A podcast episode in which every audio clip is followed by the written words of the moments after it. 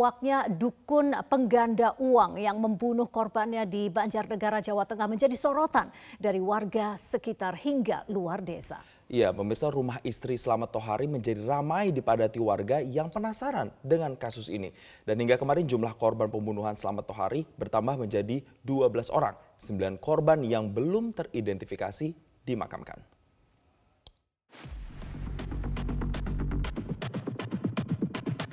Inilah suasana di rumah Seneh.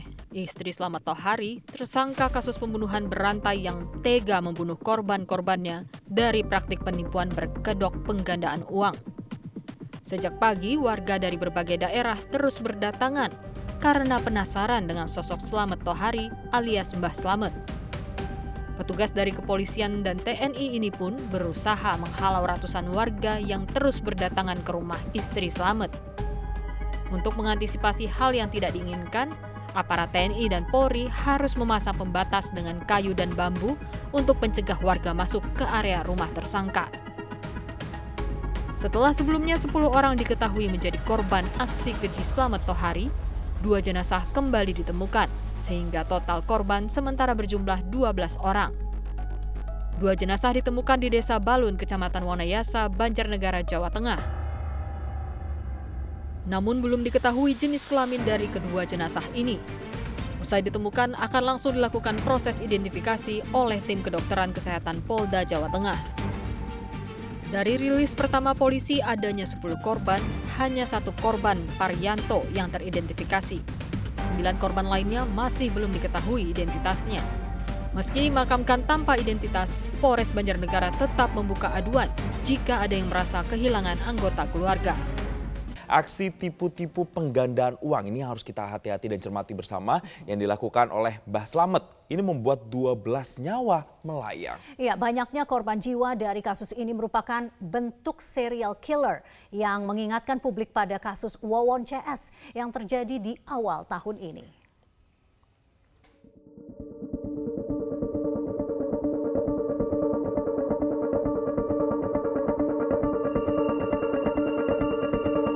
Publik kembali dibuat geger oleh kasus pembunuhan berantai atau serial killer yang dilakukan Slamet Tohari atau Mbah Slamet.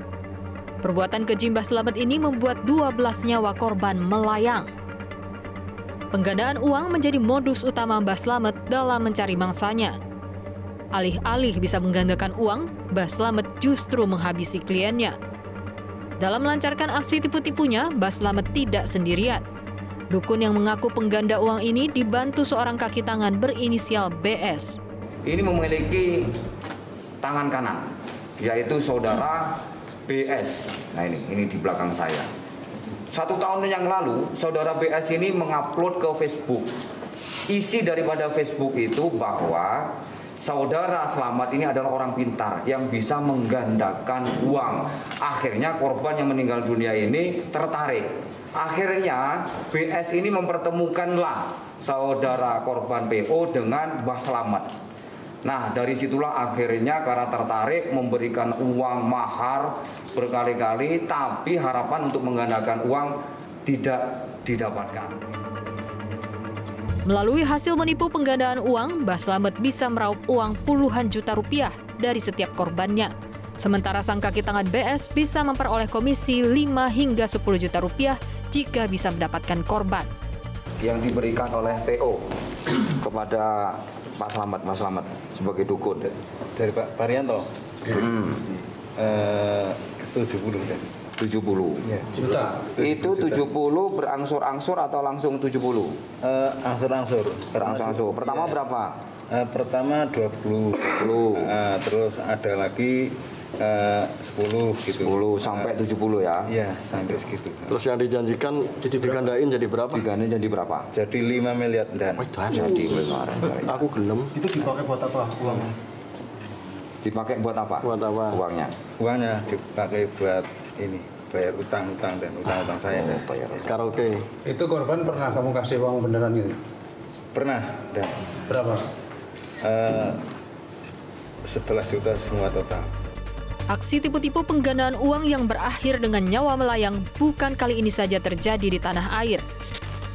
Di awal tahun ini, publik juga sempat digemparkan dengan kasus Wawon Erawan yang menjadi aktor serangkaian pembunuhan berantai terhadap dua orang tenaga kerja wanita serta tujuh orang anggota keluarganya. Tak sampai di situ, Wawon bahkan mengaku masih menargetkan tujuh tenaga kerja wanita lainnya untuk dihabisi nyawanya. Tak berbeda dengan Mbah Slamet, Wawon alias Aki Banyu ini juga dibantu kaki tangan untuk menghabisi nyawa korbannya. Psikolog forensik Reza Indragiri Amril mengatakan ada kemiripan kasus antara Mbah Slamet dengan Wawon CS. Oleh karenanya, Reza menyebut kasus Mbah Slamet di Banjarnegara ini merupakan bentuk serial killer atau pembunuhan berseri. Lokasi kejadian, maka kita sekali lagi bisa katakan baik kasus Wawon maupun kasus di Banjarnegara ini merupakan bentuk serial killer atau pembunuhan berseri. Saya khawatir ada unsur peniruan ya. Belum hilang dari ingatan kita kasus Wawon. Bagaimana Wawon dan kawan-kawan melakukan pengelabuan tipu muslihat terhadap korban. Kemudian korban setelah berhasil ditipu oleh dia langsung dihilangkan dengan cara dibunuh. Uh, apakah situasi serupa juga ditiru oleh pelaku kejahatan di Banjarnegara? Itu silakan diinvestigasi oleh pihak kepolisian. Faktanya, modus penggandaan uang masih saja menarik bagi masyarakat. Perlunya informasi serta edukasi menjadi hal utama agar masyarakat tidak lagi terperdaya akan aksi tipu-tipu penggandaan uang yang dalam dua kasus terakhir membuat nyawa melayang. Anak berkonflik dengan hukum, AG, hari ini menjalani sidang tuntutan.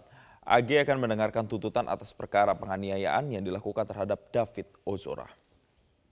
Sidang dengan agenda mendengarkan tuntutan atas AG dijadwalkan digelar pukul 14 waktu Indonesia Barat di Pengadilan Negeri Jakarta Selatan. AG sendiri sudah tiba di pengadilan pada pukul 13.20 waktu Indonesia Barat menggunakan mobil tahanan milik Kejaksaan Negeri Jakarta Selatan. Seperti kehadirannya pada sidang sebelumnya, AG tiba di pengadilan dengan menggunakan hoodie putih dan masker serta dilindungi oleh pihak kejaksaan.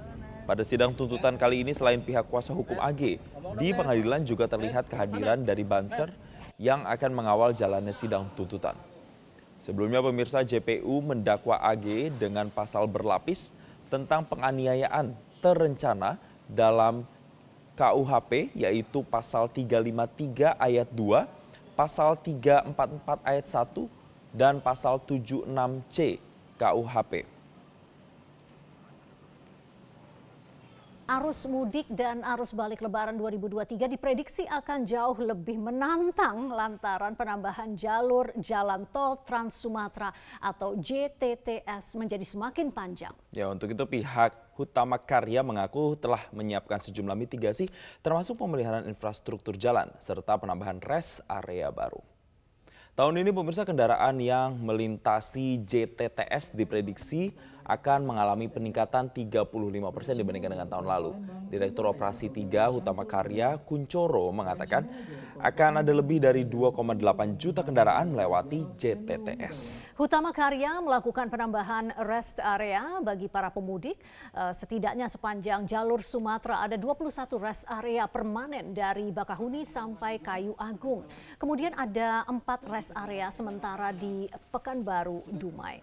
Menurut Kuncoro, pihaknya menggenjot persiapan ruas tol jelang arus mudik dan arus balik dengan pengecekan mulai dari fasilitas rest area hingga infrastruktur jalan agar segera siap dari 10 April hingga 1 Mei mendatang.